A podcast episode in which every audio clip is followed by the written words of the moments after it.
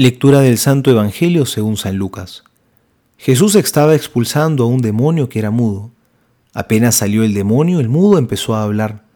La muchedumbre quedó admirada, pero algunos de ellos decían: Este expulsa a los demonios por el poder de Belzebul, el príncipe de los demonios. Otros, para ponerlo a prueba, exigían de él un signo que viniera del cielo. Jesús, que conocía sus pensamientos, les dijo: un reino donde hay muchas luchas internas va a la ruina y sus casas caen una sobre otra.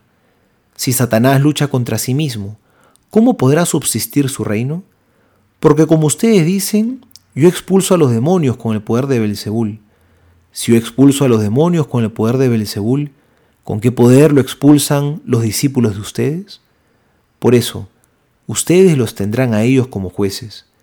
Pero si yo expulso a los demonios con la fuerza del dedo de Dios, quiero decir que el reino de Dios ha llegado a ustedes.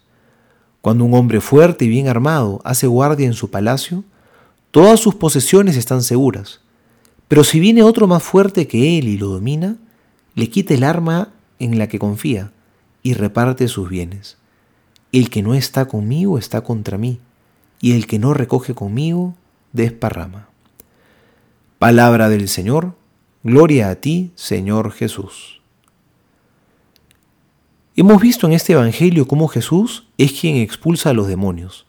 Él es quien vence al maligno. Y es que el mal solo se vence a fuerza de bien.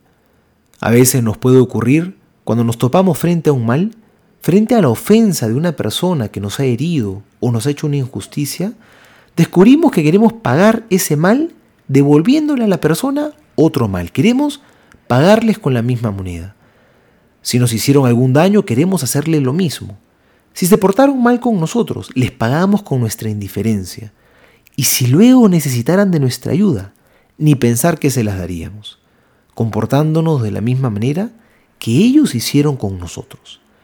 Y nos olvidamos que el mal no se soluciona con otro mal. Mal con mal no es bien, sino que es un mal más grande todavía. Si, Satanás lucha contra sí mismo, ¿cómo podrá subsistir su reino? Nos ha dicho hoy el Señor. Si el mal se encuentra con otro mal, se convierte en un mal mayor. No olvidemos nunca eso. Busquemos a Jesús, llenémonos de su caridad, porque solo estando con Él podemos vencer. Y recordemos lo que nos ha dicho. El que no está conmigo está contra mí, y el que no recoge desparrama. Es decir, si no estamos del lado del bien, ya estamos con el mal.